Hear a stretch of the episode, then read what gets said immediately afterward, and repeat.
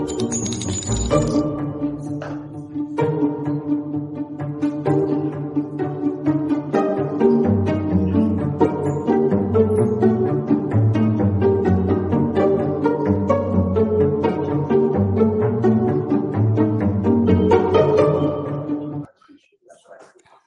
everybody. Welcome to the True Crime Squad. As you can see, we are preparing to stream live a, uh, a hearing, uh, the State versus Vallow Motions hearing this morning. So uh, we do think Lori is going to be in court this morning, and we know that Chad is not because he vacated this hearing. Uh, this, this Lori's shot at saying why they don't want cameras in the courtroom, and right now what they have is cameras in the courtroom. So Seems a little uh, off kilter, but okay. yeah, it's interesting that they're streaming this live, knowing that they're asking to not be streaming anything live. So Yeah. I don't know. Well, I hope that. Judge Boyce, uh, I hope Judge Boyce sees, uh, you know, the value of, and also the the uh, call from the public to allow these proceedings to continue to be streamed. Yeah. Uh, if they don't, we will have to start going to St. Anthony for these hearings so that we can come back and report, and we will. Yeah. You know, we're one of the few, you know, covering this case that have the luxury of just making a short drive up there to do it. Right. So we will do that if we have to, but I hope we don't. I Yeah. like this setting a whole lot better, but I do too. And I, I think it's such a disservice to our community if they won't Mhm. allow it to be streamed. People have the right to know. This is a huge case. There's a massive public interest. We have that right. Yeah. Yeah, for sure. And there's huge um, pressure from the media, Mhm. uh, local and national, to keep this all open and in the public. Mhm. So, I kind of suspect that what Judge Boyce will do is just be a little more discerning about camera placement, and that's all. you mhm. know from uh, the prosecution they're like well we think it's okay if there's just a camera in the back of the room but with no with no uh, with no sound Right. well no that No, doesn't service the public at all there's no point in that at all. no But yeah, they can certainly stipulate where they're going to put cameras and you know how that's going to go. And if they don't want a camera streamed directly on Lori's face i get that i really do i, I do too. I wasn't a fan of it either Mm-mm. but uh, that doesn't mean that the public should just be completely aced out of these proceedings at all Right. Especially because um that was court TV. That wasn't even a local news outlet that Mhm. did that. And I that's crap, you know. That Mhm. it should be a local news outlet that streams it in the first place. hmm But even Court TV had permission from the judge. He approved their camera placements. Right. It's That's not like they actually broke the, the rules. Um, yeah, No. but I, I mean, I agree. And, and Court TV, I think, is pretty. Uh, you know, they're they're pretty inflammatory. They're definitely looking to inflame. Yeah. So you know, kind of boo on them. But you know, we, we do need them. We we we need the press to be able to be available. So Yeah, we do. We do, we do. It I'm is interesting. Oh, go ahead. Oh, I'm just impressed that their stream is already live. Yeah. This is Judge Boyce. hmm I had two YouTube notifications yesterday that they were doing test uh, streams. Yes. I saw that too. It's true, Linda. The judge seals everything in this case, so who knows? Right. And that that's a part of the problem, and and I guess that's part of what uh, feels problematic to me is that already I feel like the privacy laws uh, versus the uh, public, you know, public's right to know laws or rules here have been bent and pushed already yeah. with all of the sealings, and then to uh, try to shut the press out, you know, more fully. That that to me is just a really big problem. Yeah. Yeah. Me as well. Hey, Janet. So we will see. It's nice to have you all in the chat. So, Vanna Cat wants to know if we're covering Letecia Stosh, Stosh, Staunch, Stosh was hearing later today. I have to tell you guys, we have really dropped the ball on Letecia. We have not really covered that case at all. And I know it's a big one and really has deserved our energy and attention. And we just have not made it. So mm-hmm. we're not, at some point, we need to get our stuff together on that case. But we just have I guess just had our focus elsewhere. It's not like we haven't been working our tails off, but I don't know why I can't get my head around that one. I yeah, I don't either, but we'll so we'll take a look. Answer, maybe we'll cover that next week and yeah, catch up. Get a little more into it. Yeah, so answer no, but we should. Yeah. Yeah, we'll see. We we can catch up on it next week. Yeah, Paula Paula, if they don't stream it, they will need to move the trial to Bronco Stadium in Boise to have enough room for everyone who wants to attend. Right. See, you know, open to the public, but limited space. Mm-hmm. And what I'm hearing is that the courtroom where it's scheduled to be, the trial is scheduled to be, is small. And so, you know, the public doesn't have the access that they deserve to begin with. Mm-hmm. In this situation, I mean, they certainly haven't in these hearings in Fremont County. Mm-hmm. You guys would die to see. You know, I know you've seen video of that courthouse, but it is tiny. Yeah. Tiny little courthouse. Yeah.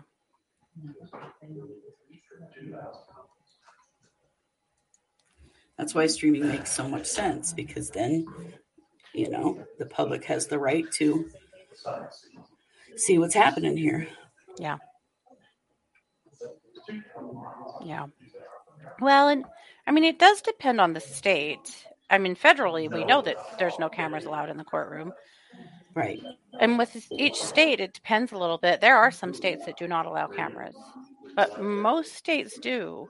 And so I guess it comes down to what Idaho's laws are, you know, well, specifically. Is, Idaho has been allowing cameras exactly throughout this entire disaster. Mm-hmm. And so to start shutting it down as we get closer to mm-hmm. um, the trial, I think is really not okay. Mm-hmm. Yeah. Oh, she said Chris Lambert has been covering every detail of the Kristin Smart trial. Well, and it's, you know, one thing I've seen others do in closed courtrooms that attend is to live tweet it. Mm-hmm. And we could do that. You know, if we have mm-hmm. to do mm-hmm. that, we can do that. But I agree. I, I, hope we don't have to. I would much rather meet in this setting mm-hmm. for lots of reasons. But uh, but yeah, if we have to, we will because uh, we can versus most of you guys that probably right. can't right. attend.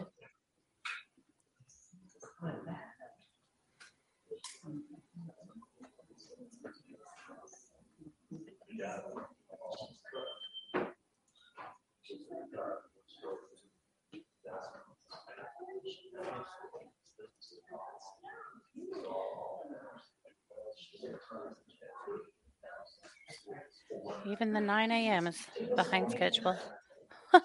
yeah. It always is. I mean, these kids never start on time. Crystal Rose said that she watched the Netflix show last night. Such a sad case with those poor children.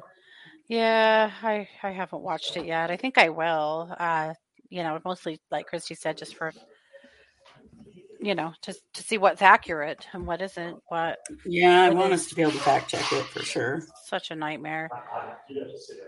It's true, Jessica. Live tweet would not be the same. Yeah. No, it's not the same as really actually witnessing what's happening and mm-hmm. hearing people speak. I wonder if they realize that they're streaming with sound right now. I don't know. Yes. Whatever. Okay.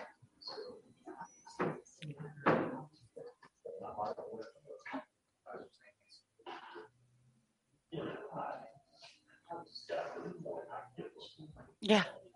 Janet said, I haven't watched it yet. I feel so tainted by Colby. I know. I know. Feeling so grossed out by the whole crew right now. I know. Yeah. Amanda said she'll go ahead and let us take the uh we'll take, take one, one, for, the, the team, team on that. we did it with the Lifetime movie too. It's true.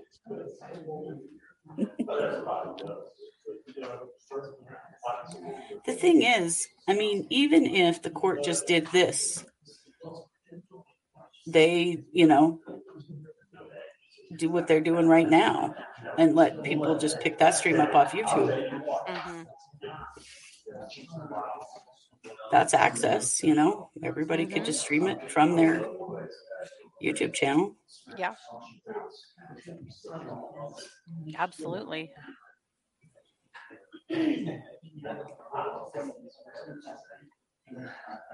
We'll see though what the sound is like once. Uh... But see, I think that it's KPV. Oh well, no, I guess not. This is Judge Boyce's stream, so this Yeah, is this is. Judge Boyce. KPVI had uh, filed with the court yesterday to be in the courtroom, and there had not been a response. But I'll go see if there's been a response today. Well, and Paula, they make you turn the sound off on phones and tablets. You can have them in the courtroom, but you have to turn the sound off, and you can't film. So that's why people are getting away with live tweeting. Mhm. Oh, people are filing in. We're, we may be about to get started here. Alrighty.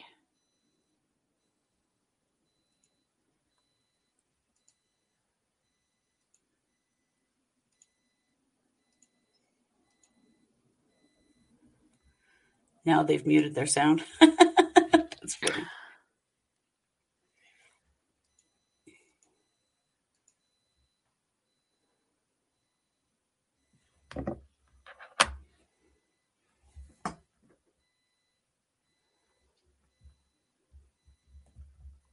This part's the most annoying part, I think.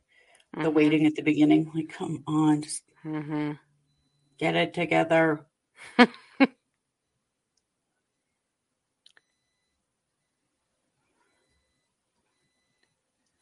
You can see only just a tiny little corner. Let me see.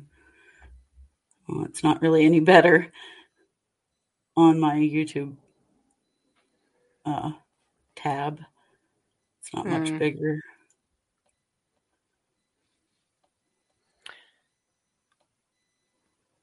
It's like people are just getting seated, basically. Yeah.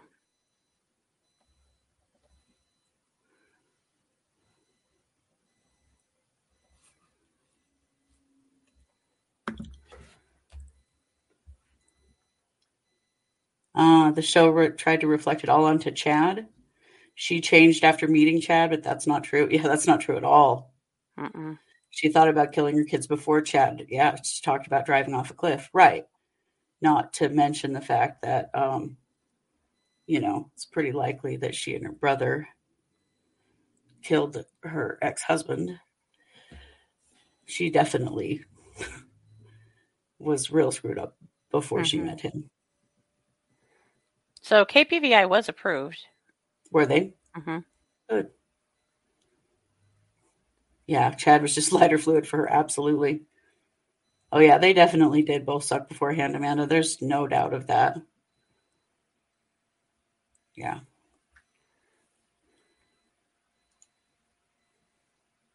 The thing I, one, the other thing to me that is the most aggravating is that we go through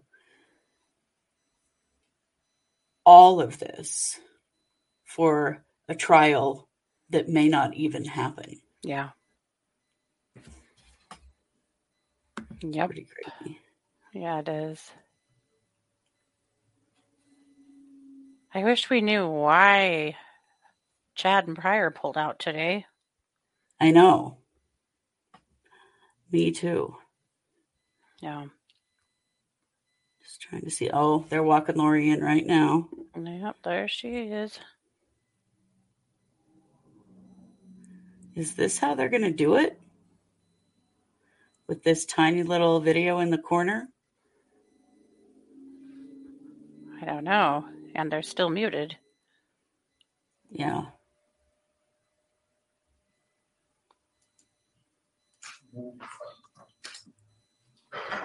Oh, there we go. Okay. I was getting worried. Okay.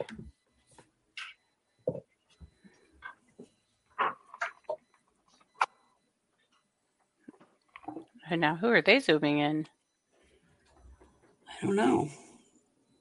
Or if this is just the, where they want the camera focused on the Great Seal of the state of Idaho?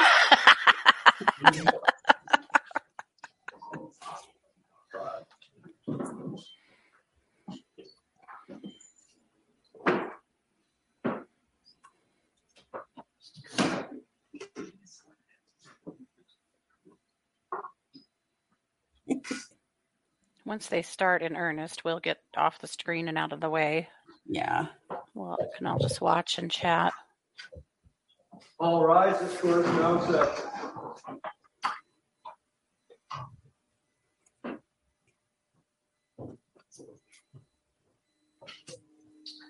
Thank you, please be seated.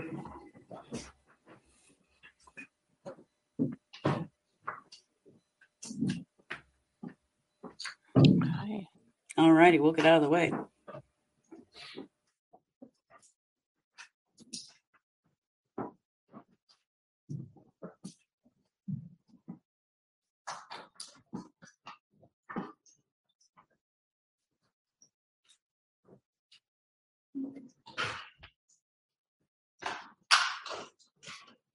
right, we'll go on the record on case CR twenty-two twenty-one one six two four, state versus Lori Maureen Vallow Daybell. Mrs. Vallow Daybell is here represented by attorneys John Thomas and Jim Archibald.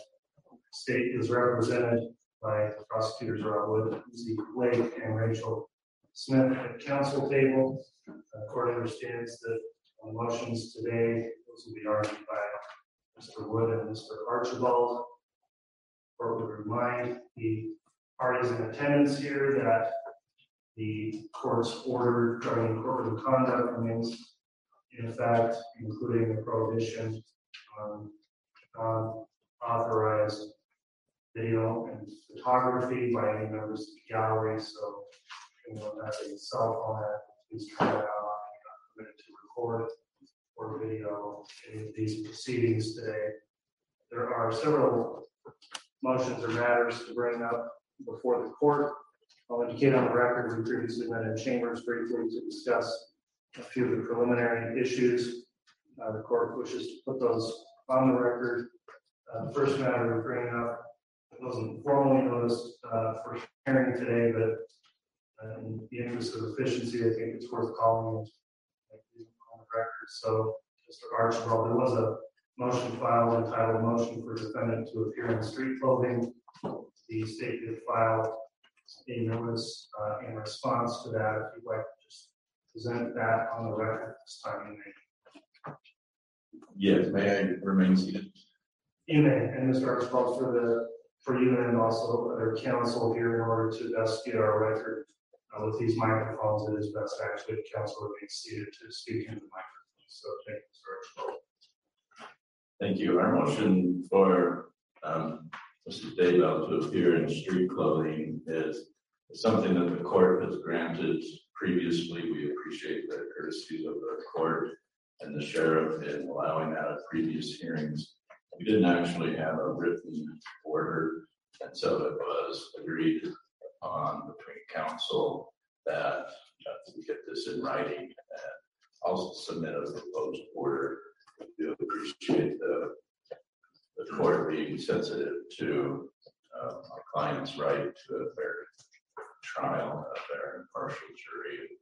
Having her appear in street clothing helps with that, so would ask that that motion be All right, thank you, Mr. Archibald. What's the state's response on that, Mr. Wood? Thank you, Your Honor. Um, as the court is aware, we did file a response, uh, a notice of essentially non-objection, uh, based on the circumstances of this case. Right, thank you, Mr. Uh, court's considered that motion. Um, typically, that's obviously right It's allowed for the jurors in a jury trial, uh, to prevent the appearance of, uh, anything that would run afoul of the presumption of innocence in a case. Uh, it is somewhat unusual to have an appearance in street clothes for pretrial motions of a defendant in custody, as Mrs. Vallow currently is.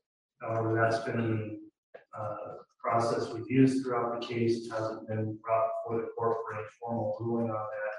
Generally, the issue of how someone is dressed, uh, really, for me, I defer to law enforcement and whatever they believe is appropriate for security purposes within custody defendants. uh, based on the motion filed by the defense and without objection from the state. Uh, I don't see any reason to deviate from how we've already handled all the prior hearings in this case. So in order to confirm that on the record, I will grant an order, Mr. Archibald, and future pretrial motions if the client so chooses. And it's permitted and allowed by uh, law enforcement authorities that are involved with her custody and transport that she can continue to appear in those street clothes if that's what she wants to do. Yes, thank you. All right, thank you, Mr. Archibald. Next motion we'll call up is the motion filed July twelfth by the defense entitled motion to incorporate federal and state constitutional grounds to support or in support of future motions. Uh, Don't believe there was any specific response to that filed by the state that I'll allow an oral response hearing. Mr. Archibald, if you'd like to present arguments for that motion, this time you may. Your Honor, this motion is based upon uh, the death penalty jurisprudence of the United States. As uh, as the court knows, uh, death penalty litigation is luminous and is ever changing. Uh, 1972, the United States Supreme Court said that the death penalty was cruel and unusually punishing. So states began to modify their death penalty statutes to conform with the United States uh, Supreme Court's definition of what is not cruel and unusual. So since 1972, since the Furman versus Georgia case, uh, there every five years or so in death penalty litigation, there's there's a change of rules. The United States Supreme Court since 1972 has said uh, no death penalty for those who are insane. No death penalty if a judge issues it, it has to be a jury. No death penalty for those who are men- mentally retarded. No death penalty unless there's a mitigation investigation of the defendant's life. No death penalty the defense lawyer does not thoroughly investigate their client's life. And No death penalty for juveniles. So in our motion, we set forth several federal uh, decisions that have been rendered regarding the death penalty in the United States. And uh, for purposes of future appeal, we always come to prepare for the worst. And in case she is convicted, and in case there is a death verdict, this case will be on appeal for decades. And so we are making the record clear that we want all of our constitutional arguments preserved. We want all of our uh, constitutional issues uh, litigated in the future.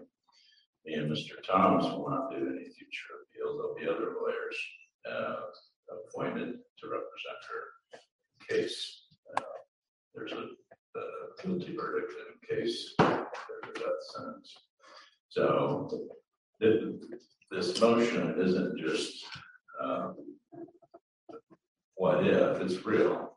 And in fact, the federal judge in Idaho just ordered a new uh, sentencing hearing for Robin Row. He's been on death row 30 years. And so this is an important issue. It has to do with this case because we know that 30 years from now, there's going to still be litigation ongoing. There is a death sentence. So I won't be around 30 years from now. Uh, I don't know if Mr. Thomas will, but this case will be if the state uh, gets their request. So that's why my motion uh, was filed. That's why it's important to us for the court to acknowledge all of her federal and state constitutional arguments are preserved.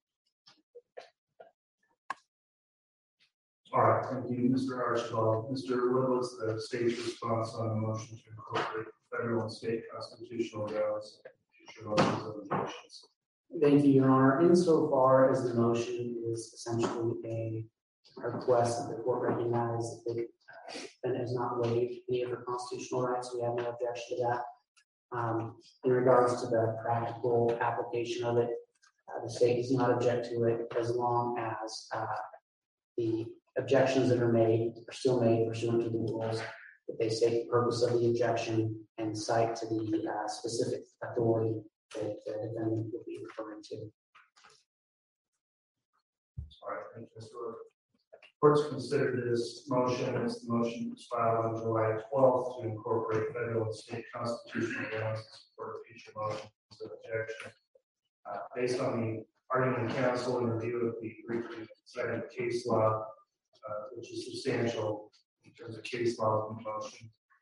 uh, The court will rule as follows that, um, in lieu of an order, I'm not going to order that there's some standing continuing objection, I'll, make a express finding on the record that this particular defendant, Mrs. Has not, at this point in the case, ever waived any constitutional rights that are provided for in the Idaho Constitution or the United States Constitution, that she continues to assert all of her constitutional rights in the case, and that will be in order that you could submit Mr.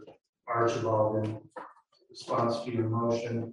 Uh, As Mr. Wood indicated, if there are any still specific objections to be made on constitutional grounds, I wouldn't consider that some sort of a standing order that would relieve the defense of the duty to bring those specific objections on the record. So there would still be a requirement if you think some specific constitutional right is being infringed upon by either the state or motion court, and those objections would need to be preserved on the record. But we'll acknowledge at this point that there's been no waiver of any constitutional right in the case. Um, Any questions on that? Can I need to clarify that? Mr. Archibald? No, Your Honor, thank you. All right, thanks. That will bring us up to our third motion. then. This is the motion entitled, motion to clarify media in the courtroom." That motion was filed on August thirtieth, twenty twenty-two by the defense. Uh, The state filed a concurrence with the motion on September twelfth, twenty twenty-two, uh, agreeing in large part with the argument brought forth by the defense. In response, then, uh, Attorney Steve Wright also filed an interested persons third-party media response on September eighth. And the court recognized the standing of Mr. Wright on behalf of clients that were set forth in the caption of his pleading to be heard at this hearing today on the issue as well. Um, in terms of taking up the order of that motion, that it's filed by uh, Mr. Archibald on behalf of his clients, so I'll hear arguments of that motion first. Uh, I'll then allow the state to join in their concurrence, and subsequent to that, Mr. Wright, if you'd like to present your arguments in support your clients that are identified, do that. So, Mr. Archibald, if you'd like to proceed with argument this time, you may. Thank you. This motion was filed due to what happened at our last hearing.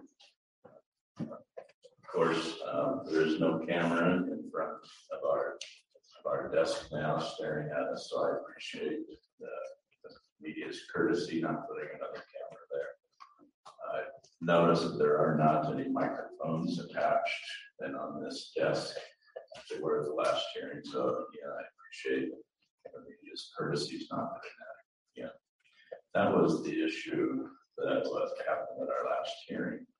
Uh, All of us here, the prosecutors, the court, uh, me and Mr. Thomas, we all have the same obligation to Lori Vallow Daybell. And that's to make sure that our constitutional rights are protected, including the right to a fair trial.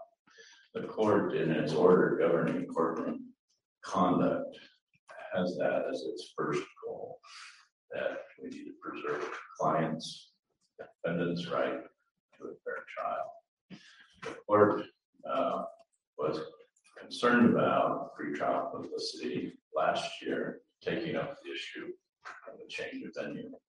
So a year, almost a year ago, uh, this case was transferred from Fremont County to Ada County over three hundred miles from here due to media exposure, due to the incessant, non-stop media exposure. It is necessary, we agree, to inform the public of what's happening in case. Uh, Fremont County, however, is going to spend more for a fair trial because of the media's incessant, nonstop exposure of this case. So as the media exposure increases, so does Fremont County taxpayers, state of Idaho taxpayers, so does their obligation to make sure that my client gets a fair trial. So if the media saturation continues in Ada County, where are we gonna go?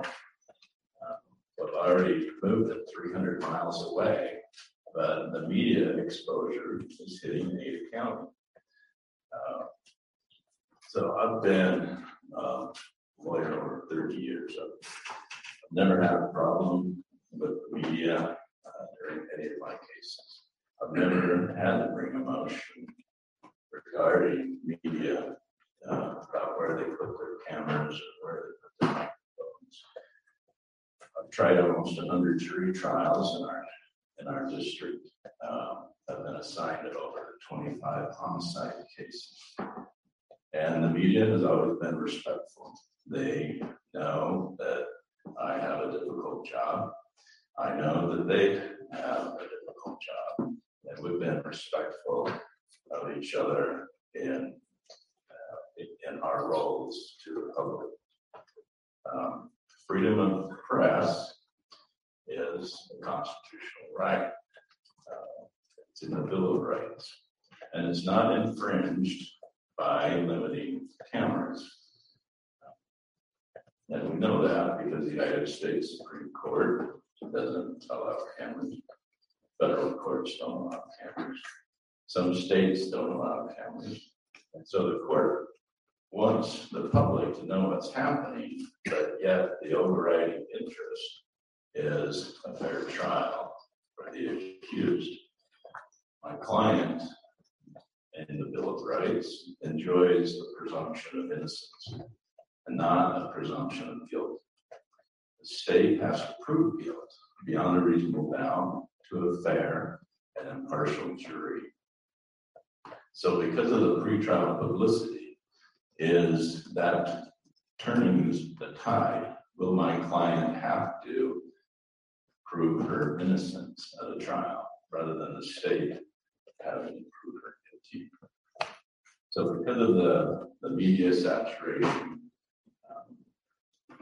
we filed this motion to, for the court to take a look at its order and its, uh, and, and how the media is acting.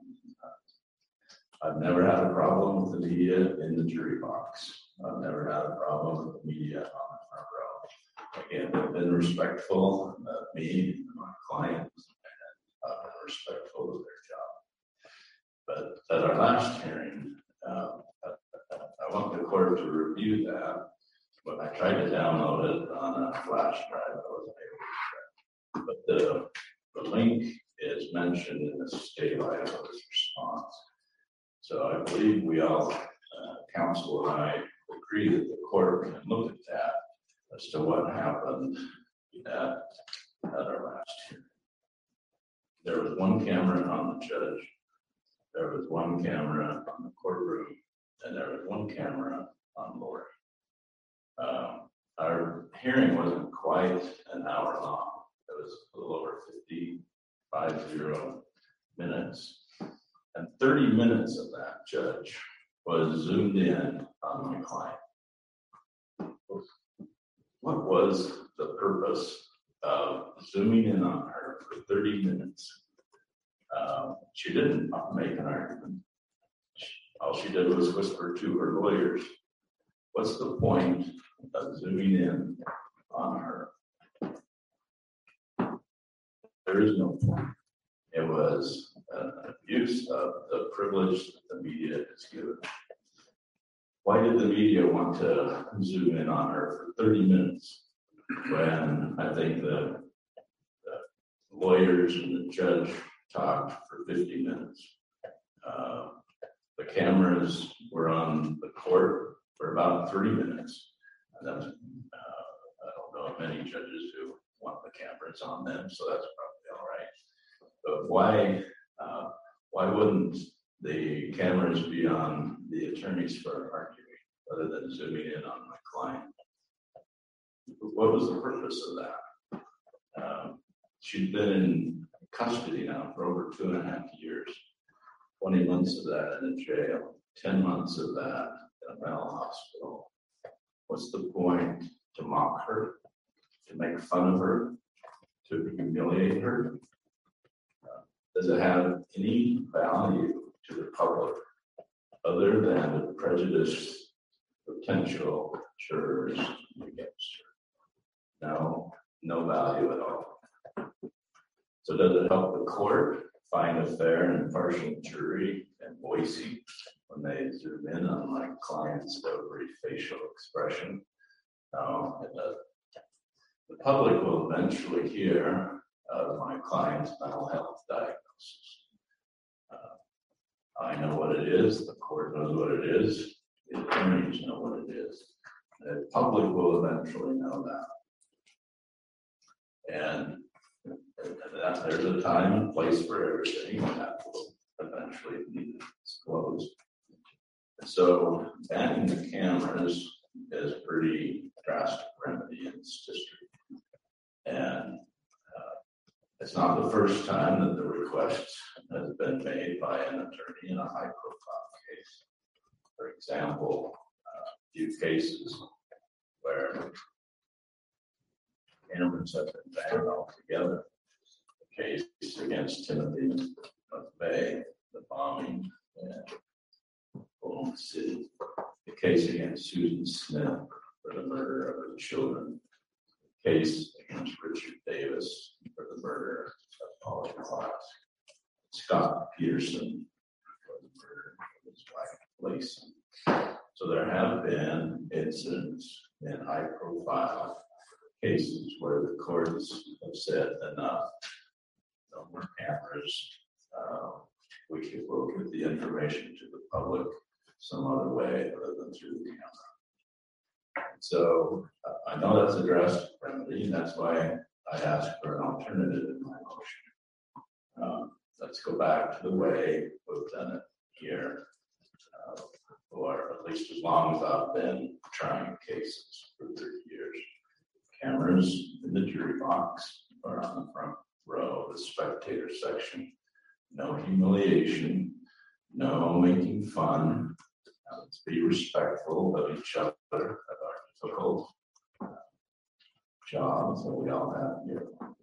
This case, it's tough enough without the sensationalization that is the potential of the media. And we certainly don't need any more drama in this case. Thank you. All right, thank you, Mr. Archibald. Uh, Mr. Wood, if you'd like to offer the state's concurrence to this time. Thank you, Your Honor. Uh, anytime we're here dealing with, uh, I guess we term tangent, tangential issue. The case, I, I I think it's important to uh, remember exactly why we're here. And we are here because Chad and Lori Daybell have been indicted for the murders of Tylee Ryan and J.J. Vallow and Tammy Daybell. We have a trial set for that in January, and as uh, Mr. Archibald stated, they are entitled to a fair trial, and as he stated, uh, even prosecutors who have the job of uh, seeking the conviction also have the job of seeking a fair trial um, for for the defendants and for the state. And this court has recognized the state also has a right to fair trial. And what that means to the state is we want a trial, that we only have to do once, or we limit removal issues. Uh, that's important not only to uh, prosecutors, uh, but for the people of this state, specifically the people of Madison and Fremont County, uh, for the, the living victims of this case, and to the state, people who deserve that the most are Tylee Ryan, J.J. Vallow, and Tammy Daybell. So what the state is not going to You won't hear the state, or I think anyone argue today, the media or public shouldn't have access to the courts. They should. It's an important right. The state believes in open proceedings. We strongly support and believe in the media's right to access and report court proceedings. Uh, and that has a long-standing uh, history in case law. Uh, in regards to the last hearing, uh, I want to be clear, the state is not alleging any malicious intent on part, on the part of any member of the media. Uh, At some level, that, that is irrelevant uh, to the consequences. Um, the state does agree that the coverage did appear abnormal uh, in the uh, uneven distribution of where the cameras were focused. We think that actually has a chilling effect on future witnesses, both for the state and the defense, to know that they will be subjected to such uh, public media scrutiny. Mr. Archibald mentioned that microphones on the counsel table. Uh, we think that has a chilling effect on counsel, so we're glad they're not here anymore. Uh, it's difficult to communicate with those microphones there, uh, and it makes it more difficult for the parties to effectively litigate if you have to worry about someone else listening in. I would just note those microphones are not needed. Um, there have been multiple broadcasts uh, of court proceedings uh, where they just looked at the audio from the court, and, and that worked fine. As Mr. Archibald uh, talked about, venue has been changed to Ada County. At the change of venue here in the state presented evidence that Ada County is the largest media market in the state. Uh, we still believe that's the case.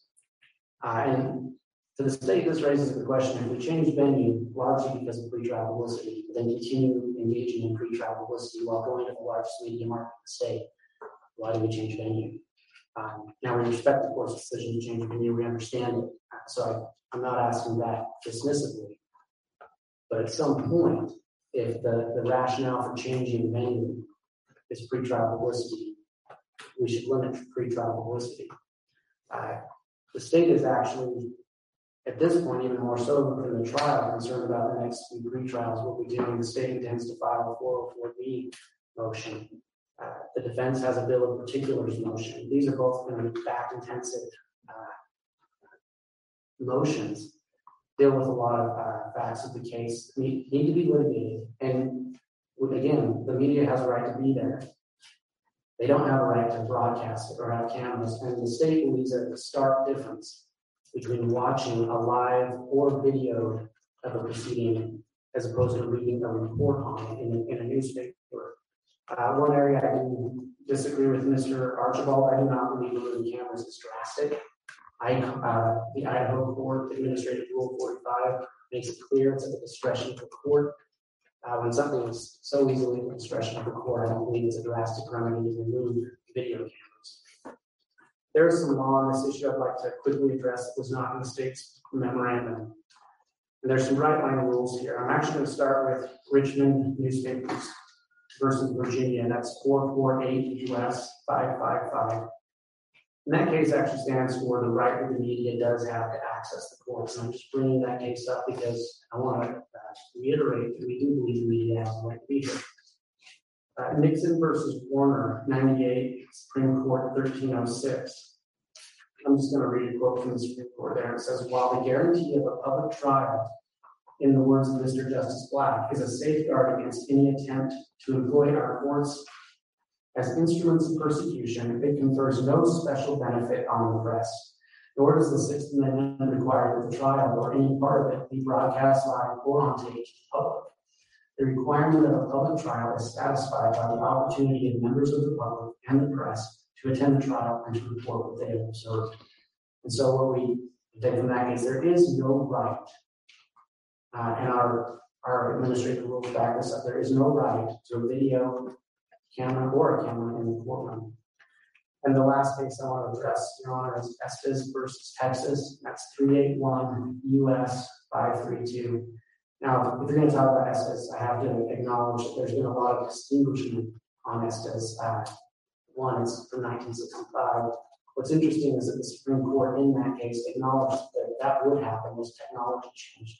In that case, uh, they were about to start a trial, and they had a two-day pre-trial hearing on the issue of cameras in the courtroom. Uh, And so while this case can be distinguished in many ways, I think the central holding here is very applicable in this case. It says pre-trial can create a major problem for the defendant in a criminal case. Indeed, it may be more harmful than publicity during the trial, for it may well set the community opinion as to guilt or innocence. Though the September hearings dealt with motions to prohibit television coverage and to postpone the trial, they are unquestionably relevant to the issue before us. All of this two-day affair was highly publicized and could only have impressed those present and also the community at large with the, with the notorious character of the petitioner as well as the proceeding. I think that's directly on point with what we're doing here. Uh, pre-trial publicity that um, makes a fair trial for both parties more difficult.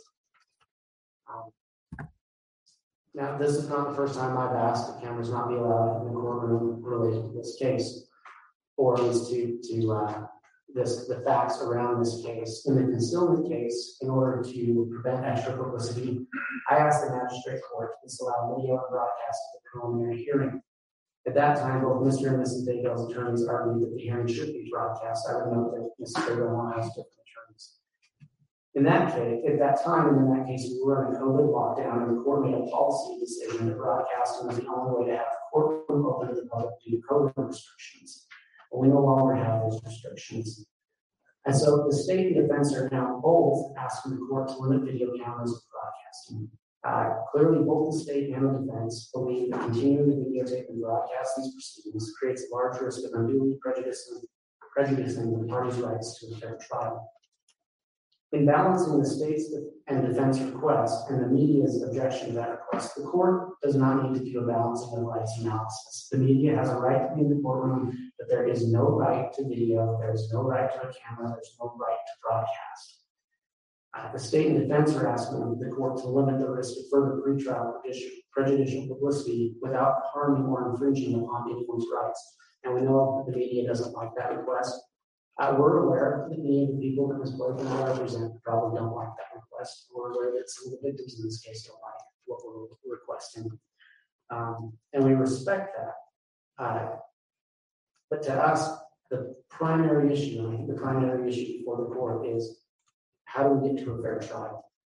Uh, Mr. Archibald did make a very good point of the cost of the pretrial publicity is imposed upon the, the counties of Fremont and Madison uh, in terms of moving the trial to Ada County. It, there's a lot of extra costs, and if we have to do it again, it's going to be even more cost.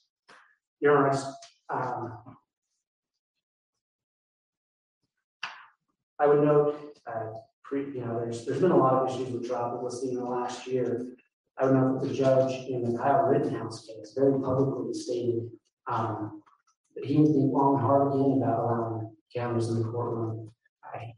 I, he expressed that normally he supported that, but when he saw what was being done, he used the words, it's really quite right.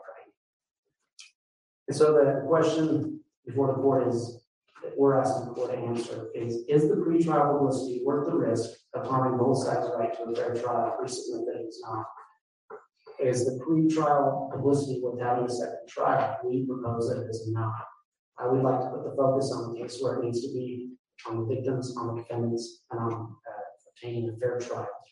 And so, uh, again, we, we join with the defense and ask that the video cameras be removed from the court. All right, thank you for your arguments in support of the motion, Mr. Wood. Mr. Wright, at this time, uh, it's allowed to commend you on behalf of the client's attorney make a statement for the purpose of this issue in this case. By yourself in record, of course. Thank you, Judge. Appearance you've got and clients, You want me to list all of the clients you can if you would, I appreciate that. So, uh, thank you, Your Honor, for allowing me to appear. My name is, uh, Steve Wright. I represent, uh, who I have identified as interested persons, primarily, uh, or uh, members of the media. And they are specifically East Idaho News.com LLC, Court TV Media LLC, the Associated Press, the McClatchy Company, uh, DBA, Idaho Statesman, KSL.com, a subsidiary of Deseret Digital Media, KTVB TV, a division of King Broadcasting Company, uh, KU TV, KMYU, uh, CBS Broadcasting Inc. on behalf of CBS News, 48 hours. Dateline, NBC News, Adams Publishing Group, DBA The Post Register, Sinclair Broadcast Group, KBOI, KYUU, uh, Cable News Network Inc., commonly known as CNN, KIFI Idaho Falls, MIFI CBS Idaho Falls, KXPI Fox Idaho Falls, KPVI NBC Pocatello, uh, KIVI ABC Nampa, KNIN Fox Nampa, KXMN ABC Coeur d'Alene, KL, KLEW CBS Lewiston, KXLY ABC Spokane, KMVT CBS Twin Falls, KVOI FM Boise, KIVO AM Boise, KVLI AM Idaho Falls, KIV FM Idaho Falls, KVAR, KVAR AM Jerome, KHTR Lewiston, KOZE Lewiston, KEGE FM Pocatello, KWIK AM Pocatello, KSPT AM Sandpoint, American Broadcasting Companies, Inc., DPA, ABC News. All right, thank you. Going through those things. In no particular order, I might add. So, Very well. thank you, Judge. And I appreciate the court and recognize the court's discretion to grant leave for me to present argument here and to respond. Uh, Just as it is the court's discretion under ICAR forty-five in responding to the motion of this agenda, which has been joined um, effectively by the state. Your Honor, the first uh, thought that I had as I listened to arguments is I recognize and respect that the job of the attorneys for both parties is difficult.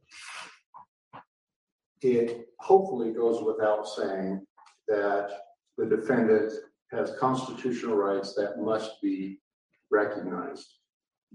I reject the argument, however, that those um, rights have been or will be compromised by following the orders of this court. And that is precisely what has happened. That is precisely what occurred on August 16th, the hearing specifically complained of, including the location of the cameras and the location of the microphones. Now, one party seems to uh, apply nefarious motives to the media. Um, The other seems to be more concerned about address, addressing pretrial publicity through this motion. We believe both are in error in, in the way that they are trying to accomplish it for a couple of fundamental reasons. Number one, the actions of the media on August 16th were in complete compliance, pre-approved by court personnel with the orders of this court. Uh, It is regrettable that counsel feels misled that they did not notice the microphones. But they were approved first and foremost. And the same is true with the location of the cameras.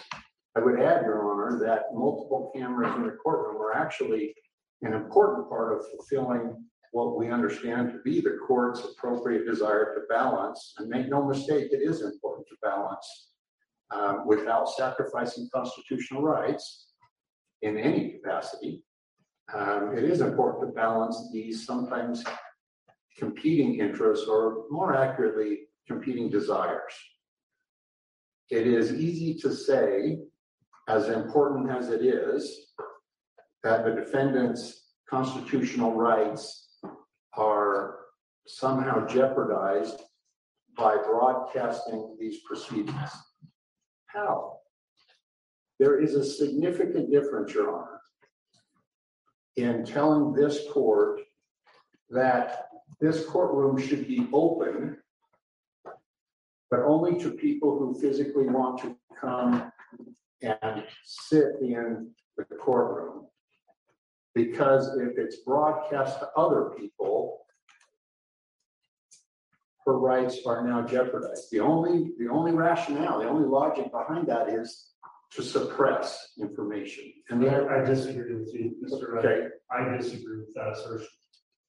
gentlemen, I'd be happy to respond to her. Okay, because public access is allowed, Yes, but sensationalism of the case is not necessarily within the bounds of what access is permitted under our criminal rules and under the constitutional right of the public to attend. And the argument made, Idaho does not have a rule that requires the court, courtrooms have cameras. It's discretionary with the court. And this court makes that decision. And if I decide we won't have cameras, then people come in and watch like they have since these courts were started back before cameras even existed and televised uh, proceedings were able to occur. And at some point, if there is so much saturation that it presents a presumption of guilt, this is argued, I think that's entirely possible to happen in a case, and I'll just tell you, I'm quite concerned about that happening here. You've named off thirty-five major media organizations, which tells me that there is a huge interest in putting all of the information out to as many people as possible. And we are trying to get this case to trial with a jury. And I'm just telling you my thoughts on this. I'm very concerned that this goes beyond access. This goes to creating a financial enterprise that revolves around this case. And that's not my primary objective. My objective is to ensure that there's a fair trial for these defendants. And so, uh, you can continue with your argument, but I will tell you, I, I disagree with that last comment. Well, and I appreciate that, Judge, because I'm, I may have suggested inadvertently something that I was not attempting to do. I'm, I'm not in any way suggesting anything other than what ICAR forty-five requires. I'm not here to argue that somehow this court has an obligation to allow this. I, the, the rules are clear. That's not what I was trying to express, and I apologize if that's what the court interpreted. What I was trying to say, Your Honor, is that the court has balanced these competing interests. And I'm also not trying to say that somehow constitutional rights take a back seat. But there are assumptions made here that are concerning to me and that I frankly think are inaccurate. The, the issue of pretrial publicity, this court has addressed already and will continue to address. I understand that. But the reality is, pretrial publicity is a result of what has, what the state has charged and the circumstances on which they base that. Pretrial publicity is not going away. So what is being challenged here is the idea that by allowing or by banning cameras from the courtroom, that it, it will somehow do away with pretrial publicity. My point, Your Honor, is I don't know how that can happen. And my, the point that I was leading to was, Your Honor, which, which is a more accurate uh, description to the public, which is indisputably interesting. Let, Locally, let, let me ask you a question. sure, And I have not reviewed the video, and I will do that. certainly. And the parties, and I'm referring to the video, that's the link in a footnote in the state's response page of the last proceeding. But if this counsel argues that while arguments are being made by the attorneys, which is what's happening in the case, while that's going on, all the public is seeing is the face of the defendant, then how is that accurately portraying what's happening in the case and not just sensationalizing the case because you're ignoring what people are saying. They can listen to it, but you're not putting the camera on who's talking. You're putting the camera on the defendant So as they've argued, and I'll confirm whether or not that's the case, the public can gauge every single reaction for while things are being said. How is that providing accurate information more than focusing on what's being said in the actual record of the case by the lawyers? And Your Honor, my purpose is not, not to bootstrap myself into arguing specific camera shots at specific times. My point is, and is to concede that this is within the control of the court. We, we reject that there was a nefarious motive or even action here because we just complied with what we were approved to do. Now, And I do, I completely agree with you on that point. I want to make clear, I have found nothing to indicate that any of the uh, case have failed to comply at any time with what they were allowed to do. I guess what I'm looking at this point is the result of what the current order indicates they are allowed to do and whether that needs to be restricted. So I do want to make very clear, your clients uh, have not at any time failed to comply with any court order. Right, and I appreciate that, Judge, and that is important. But I, I'm also not trying to address what's been called unfettered access. We're, we're trying to play within the rules. And if, and we believe we are playing within the rules. Now, within those rules, which include the discretion of the court, please understand, I'm not trying to argue to the contrary. Within the rules, if the court determines a different location, a different, somehow with the process needs to be altered in some way, that of course is also within the court's discretion. I do take issue with the idea that because the media has followed the rules, because there uh, was viewing of concern, and we all know that the, the defendant's reaction to the proceedings is of public interest. Now, whether the court feels and that too much of that occurred or not, again, we just want to play within the rules. So, um, but, but what I'm hearing is not that. What I'm hearing is, despite the actions of the media as approved by the court, um, being unsatisfactory, even concerning to the parties, cameras should be banned, period. And the point that I was leading to, Your Honor, is because of the pretrial publicity, which is not going away, which is more appropriate? An actual showing of the proceedings themselves under whatever rules the court determines. And I will come back to that because there are some reasons for why multiple cameras are, are better and, and fulfill the, the decorum of the court that this court has every right to demand and inspect. But the um, is it better to allow the proceedings to be shown in addressing pretrial publicity, or is it better to require someone to be physically in the courtroom so that they have to report on the proceedings? There was nothing about the, the, actions those day, that day that interrupted the decorum of the court. And it was showing, per- perhaps in a way that the court will adjust, but it was showing what was going on there, including the defendant's reaction. That's, that's my focus, Your Honor, is, is the, what we believe is an inappropriately extreme response to actions that were permitted by the court, as opposed to the court just continuing to do what it has done, and that is balance those interests that it recognizes and and, continues to address that in the way that it deems appropriate. Does that make sense, John? It does. I, I did not mean to suggest that this court had to do something different, but I do, I do not apologize for the importance that the role the media plays in this, and it is, it is easy to throw out terms. I'm not suggesting whether it's done here or not, it's up to the court to determine, sensationalizing or circus or whatever, in a proceeding that is just like this, except that it had uh, microphones and cameras in places that were approved before.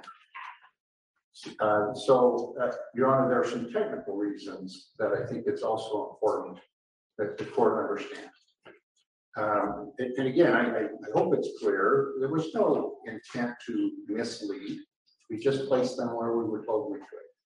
Now, as far as the microphones go, I'm advised that microphones, and as, as uh, I believe the court knows, Court TV was the pool, providing the pool coverage that day. They have perhaps abilities and capabilities that local media such as East Idaho News, who has also provided pool coverage, does not have. Uh, The locations of microphones and cameras today was first and foremost approved by the court, but also it is the resources that East Idaho News has. Uh, Court TV added additional resources, and that includes specific and uh, precise microphones.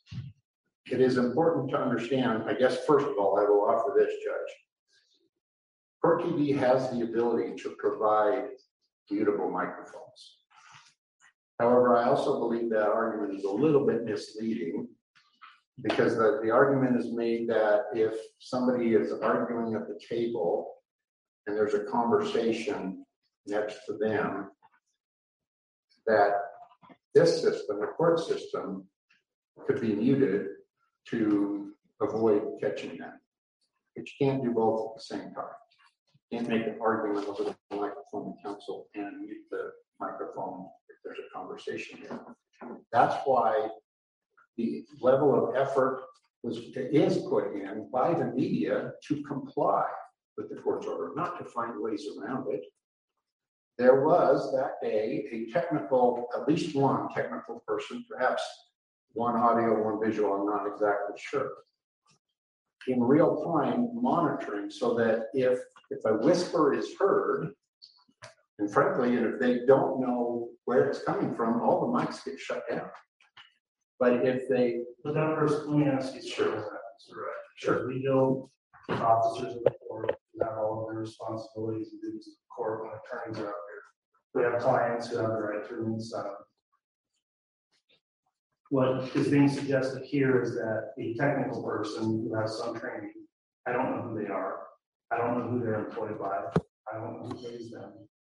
And the suggestion that we outsource the recording outside of our own court approved system to a third party under the good faith that they won't leak anything out if they capture the wrong thing being said, like a privileged attorney-client communication. I find that a very concerning proposition and something quite frankly, I can't imagine I would continue to permit because the issue brought up by counsel about the ability to be able to have unrecorded private conversations during a hearing is fundamental to the defense of this case, and it's also fundamental to the state in order to present their case.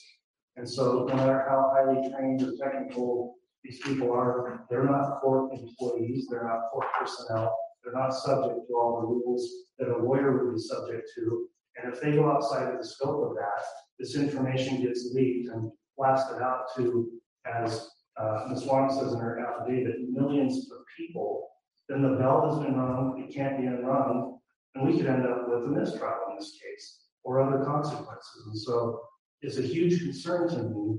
And I'm just telling you, I'm, I'm not inclined at all to outsource the important responsibility of reporting to a third party with just an understanding that they're trained and they'll do the right thing and trust us. Well, and I appreciate the court sharing its perspective. I, I guess, uh, I, don't, I don't see it that way, and perhaps I'm missing something because when the court grants what it grants, as far as cameras and microphones, I realize two different issues, but related. In the courtroom, it is, it is not simply reliance on in good faith the, I understand the point about if that happens, uh, then it's out there. But there is a distinct party that is subject to the jurisdiction of this court to pay the consequences of such an action. It is not simply a reliance on good faith. They're submitting themselves with that approval to the orders of this court and the ability uh, and the consequences for failure to comply. I know that there is a temptation, not necessarily by the court, but I know there's a temptation to assume the media is simply out to get whatever it can. This is not, and, and of course, I don't speak for all media. I speak for my clients, and I, in particular, speak for those who have been granted or even will be granted pool coverage. These are professionals. I understand, I'm not trying to quibble with the court's point about they're still third parties, but these are professionals who's, um, who are among the best at what they do in difficult situations like this. The arrangement that was granted, as Ms. Wong states in her declaration, is not unusual. That doesn't mean this court is in any way bound by it, but it's not like this court is just turning over and hope, uh, turning over control and hoping things go well. There are professional and, and very directly judicial consequences if they don't follow the law and the orders of this court just as much as anyone else here. So I, I, do respectfully disagree that this is simply a matter of turning it over and, uh, and let and hoping things go well. And indeed, I would respectfully submit, Your Honor, both with regard to cameras and with regard to the microphone, that uh, the these microphones are are more capable of siphoning out inappropriate information.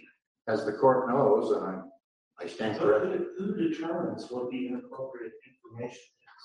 Do I get to make a determination on that? Does counsel get to weigh in on that? Or does someone that works for one of your clients or a set of headphones on make that decision? And I have no idea what their training is or understanding of the rules of evidence or the rules of privilege that exist amongst attorneys and their clients. Well, respectfully, Judge, I don't think it's that difficult.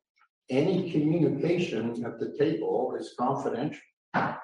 Any notes on the table are confidential. Are- that that's also not true, right? Because clients can talk out loud to attorneys, and if they do it in a public setting and everyone hears it, and I've seen it before in criminal cases. Sure. Defendant blurts something out to their lawyer, I hear it, state hears it. Right. They shouldn't have said it, they waived the privilege. So I would say there is a determination that needs to be made each time. And again, these are decisions that, um, how am I to have faith and confidence that whoever's making that decision is making the correct legal decision? Well, and- perhaps the court can help me understand. I'm a little confused by the example because if, if the Well, I defendant just pointing out, you said all communications are, are confidential and privileged, and they're and they're not necessarily, that's not always the case. Well, that, that's fine, but that, that's not the point. If my clients treat those, I mean, if, if something is blurted out and said, it's heard, it has nothing to do with whether the media had something to do with it or not. My point is that it's treated, those communications are treated as confidential, period. Period. There isn't a determination to make, oh, maybe we can listen in on this one and not that one, period. They are, they are confidential. So And they're that's, not- that's a standard your client implies, is that a written policy they have somewhere, or is that your representation after talking to them? or- or how do Okay, know thank that's you. level of? Thank you, Judge. And it's a representation I'm happy to make after communicating with them. Okay. And would be happy to make or submit a declaration or affidavit to, to that effect. That, um, we, I mean, as far as the cameras go, I want to make sure I'm tracking with the court's concerns because that's what I need to address. But as far as the communications go, other than a concern that something might be overheard, that we are affirmatively telling the court will not happen. And the, the training, and it's not just some training, I mean, it's better training than I could do. I mean, that, that's the purpose. The reason for being here is to ensure that we comply with the court's order. And communications at the table are treated, maybe that's the better way to say it, treated as confidential. If they blurt something out, that's beyond your or my control. But they're treated as confidential. They are not recorded. What, what the court hears when it reviews that, uh, um, the broadcast that was submitted, I believe, by the state, will, it will hear what was recorded. It's the same thing. There's no editing, there's no filtering. Because all of the effort is placed here in the courtroom to ensure that compliance. Does that help the court? It does, and I do appreciate the way you answered and the responses to my questions, Mr. Wright. I'm not trying to go you here. I just oh, want to have some very real concerns, and I do appreciate the way you responded. Of, of course, because if the court has concerns, I want to address them. I, I, I totally agree. I take no offense and certainly hope I haven't argued with the court at all. I- My goal has truly been to, to respond to those concerns. But those concerns are based on what we think is, uh, is an overbroad approach to shut down pretrial publicity and, and frankly, to accuse the media of some wrongdoing that, that it simply didn't do. If the court, we have no objection to the court reviewing, it's, it's, it's open to the public. The court should, of course, be able to review that information. That's the very purpose. And if the court sees, I a concern, I have a concern, or even that the camera was located where it was. But Again, the point is, it's within the court's control. We just ask that the court continue to exercise the control that it has. The arguments, at least in part, seem to assume this court isn't in total control and these things are just kind of happening, or more importantly, might happen. And that's simply not true. This court, the, the media will follow what this court directs, of course. If I may just look, uh, see if I have any other comments.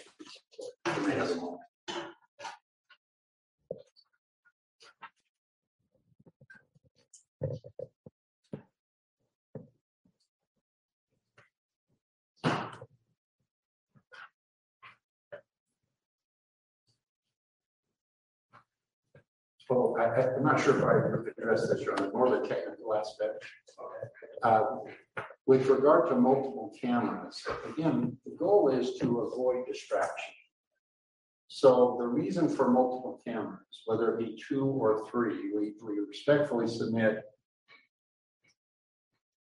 two or three, uh, especially as they're used, it does not create a distraction. The reason for that is our goal is not to move them. And so if the camera is showing something and say a confidential communication occurs, I've addressed already how the microphone it, it is shut down. And, and again, what happens, what's recorded is what's broadcast. So it, the court would know if there's a problem there. But that allows us the ability to immediately go to another camera, taken off whatever might be a confidential communication or whatever the court determines is inappropriate. And so there is actually, where possible, a, a need for multiple cameras because we don't, I'm sure the court doesn't want to see distracting cameras panning or moving around. And yet we need to be able to get off whatever it is that might turn, uh, might be an inappropriate thing to show. So I hope from a technical standpoint, that provides the court some guidance as well. And given, recognizing the court's concern about third parties' involvement, I want to point out that if, if the court's sound system is used, um, if anybody says anything it- into the microphone, it's picked up for better or worse. We actually have the ability to control and make sure that doesn't happen. It also, and I'm, I don't know about the quality here, don't mean to impugn it at all, but the, um, the quality of, of the audio is important. FCC standards require a certain level of quality for closed caption, things of that nature. And again, these things can all help facilitate what we believe is the court's correct balancing of these interests. When I say balance, please don't misunderstand that I'm trying to say somehow the defendant's rights need to be sacrificed. What I'm saying is they can be balanced without sacrificing those rights, and I don't, I respectfully submit that going to the other extreme of banning cameras from the courtroom, um, whatever the court might do or was requested with regard to microphones, actually interferes with that rather than helps ensure the decorum the court demands i- i- in fact respected. Did I mention if uh, Reach Court TV has the ability to provide mutable microphones if that's, uh, if that's something that the court uh, wants?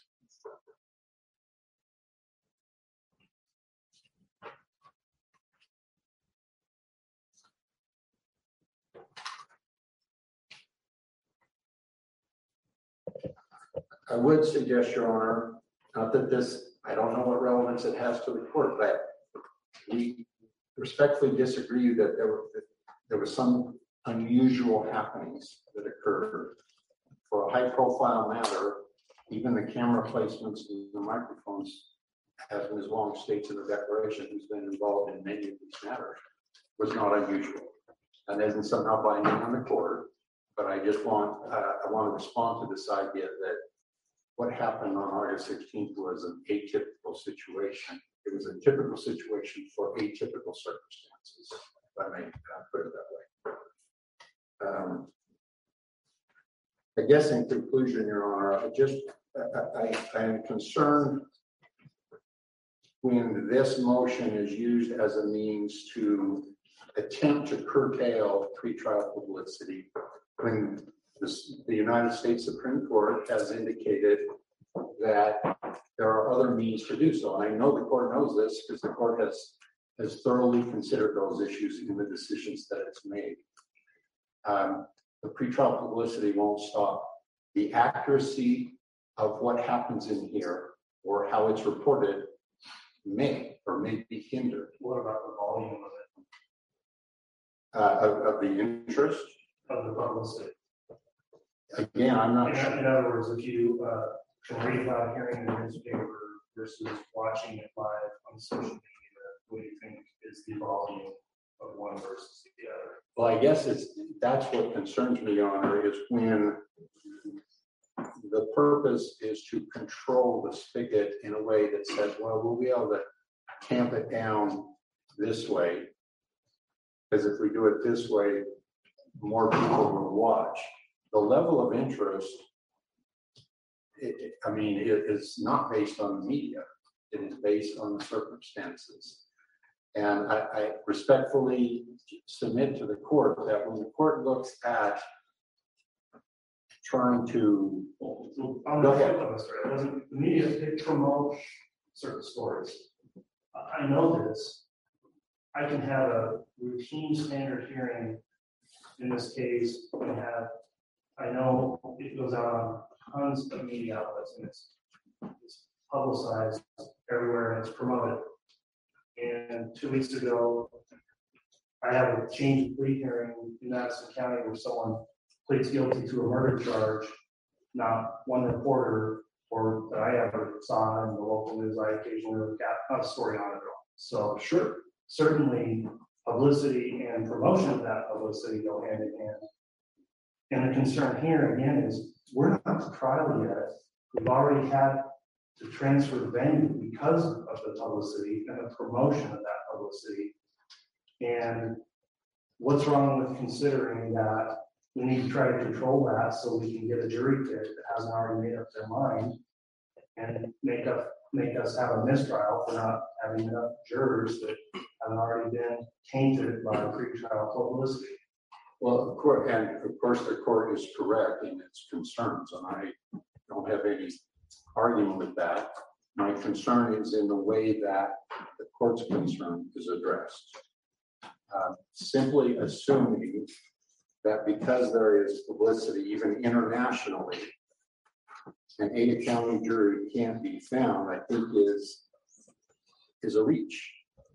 Other than just the general premise that the more people hear about it, the more possible it is that there will be people that have prejudged the case.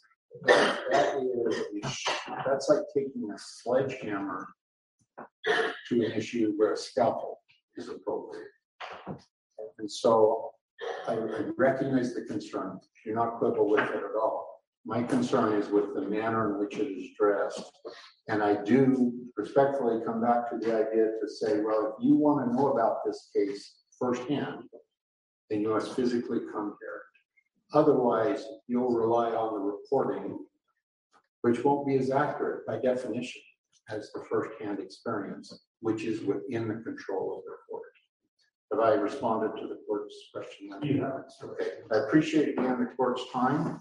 Uh, we respectfully request that this motion be denied because the power always has been within this court and has been appropriately exercised. And if, if the court determines there's an adjustment on fine tuning some of the things that it will permit, we respect that.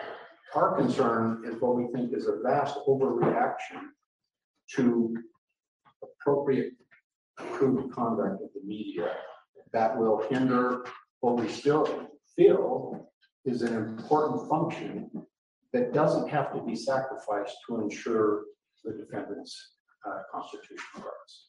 Does the court have any other questions? for me? I don't, Mr. Wright, I appreciate your professional, your arguments today, responding to the questions. Thank you, Your Honor. Uh, Counsel, Mr. Archibald, Mr. Wood, the court uh, engaged in quite a few questions with Mr. Wright and uh, indicated some of my expressed concerns here. Uh, If you'd like, I would offer you an opportunity to respond. Uh, As I said, they will have a rebuttal argument if you like what Mr. Wright's offered here. Uh, Mr. Archibald, is there anything further? Just briefly, Your Honor, the, the media's argument that we were in compliance with court orders is, is exactly the problem. Because the orders weren't specific enough as to what they could do and not do. So we let we let them police themselves. And when we let the media police themselves, what did they do? They put microphones on our tables, put a camera right in front of us that had not been done in any other hearings, which I have never seen. And so that's why our motion, our motion to clarify, so that the court can, uh, as Mr. Wright suggested, take a scalpel to this order and say, no cameras zooming in on the defendant, uh, no microphones on the table, no live feed. The court does have the discretion to modify these current court orders. These current court orders are forms. They're used in, in, in routine cases. And, and again, I've never had to ask for a modification because we in the past have been respectful of each other and they just crossed the line last year. That's why I brought the motion. All right, thank you, Mr. Archibald. Mr. Wood, uh, with state by offering a vote. Just, just briefly, Your Honor, so the state compliance isn't the issue, it's just the effects of that free travel publicity. Uh, at one point, Mr. Wright did say that the harm was an assumption, well, it's not an assumption. The taxpayers in that same Fremont County, we're paying a lot more for this trial because of the travel publicity. That is not an assumption. Um, and so I I do take issue with that. I, I, well, I won't comment on the issue with the microphones anymore. I- I think the court's comments show that it, it understands at least our concerns. Um, then the, I guess the only thing I would add is if the court, the state still believes that the best remedy is simply to remove video cameras from the courtroom. Um, if the court, uh, decides to take a, a different approach, we would request that the state and, and the defense be put on notice as to the location of the cameras before, uh, any hearing takes place. All right, thank you for your comments, Mr. Wood.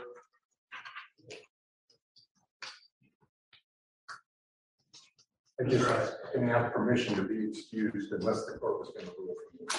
Uh, I don't intend to rule from the bench, Mr. Wright, so you be excused. Thanks for your. Thank you, Your Honor.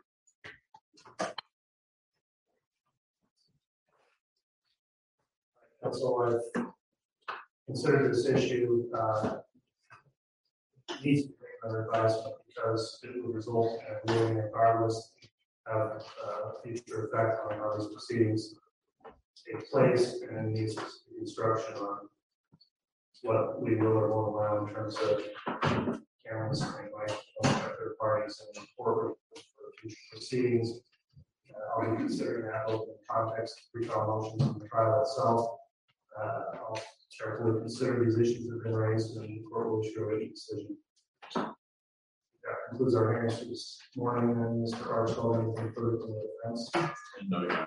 Thank you. Mr. Archibald, Mr. Riddick, any further from the state today? No, thank you, Your Honor. Okay, thanks everyone for your assess. All right.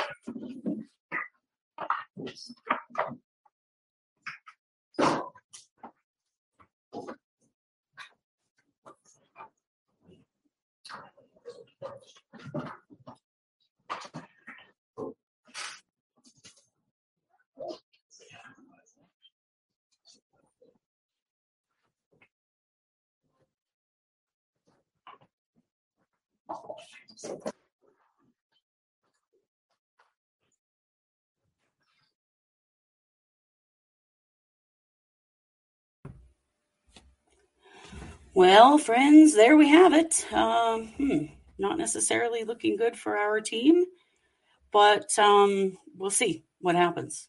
Uh, lots of uh, lots of opinions. Um, the judge is making himself pretty clear, um, but we'll see going forward. Um, we're gonna end the live stream here, but I just want to say uh, thank you all for being here and participating in the live, or if you're listening after the fact, you as well. We appreciate uh, your support, and we will continue to cover as much of this case as we're going to be allowed to. You see? so, you know it. We are True Crime, the True Crime Squad. I almost said the old name, you guys. We are the True Crime Squad. Thanks for being here.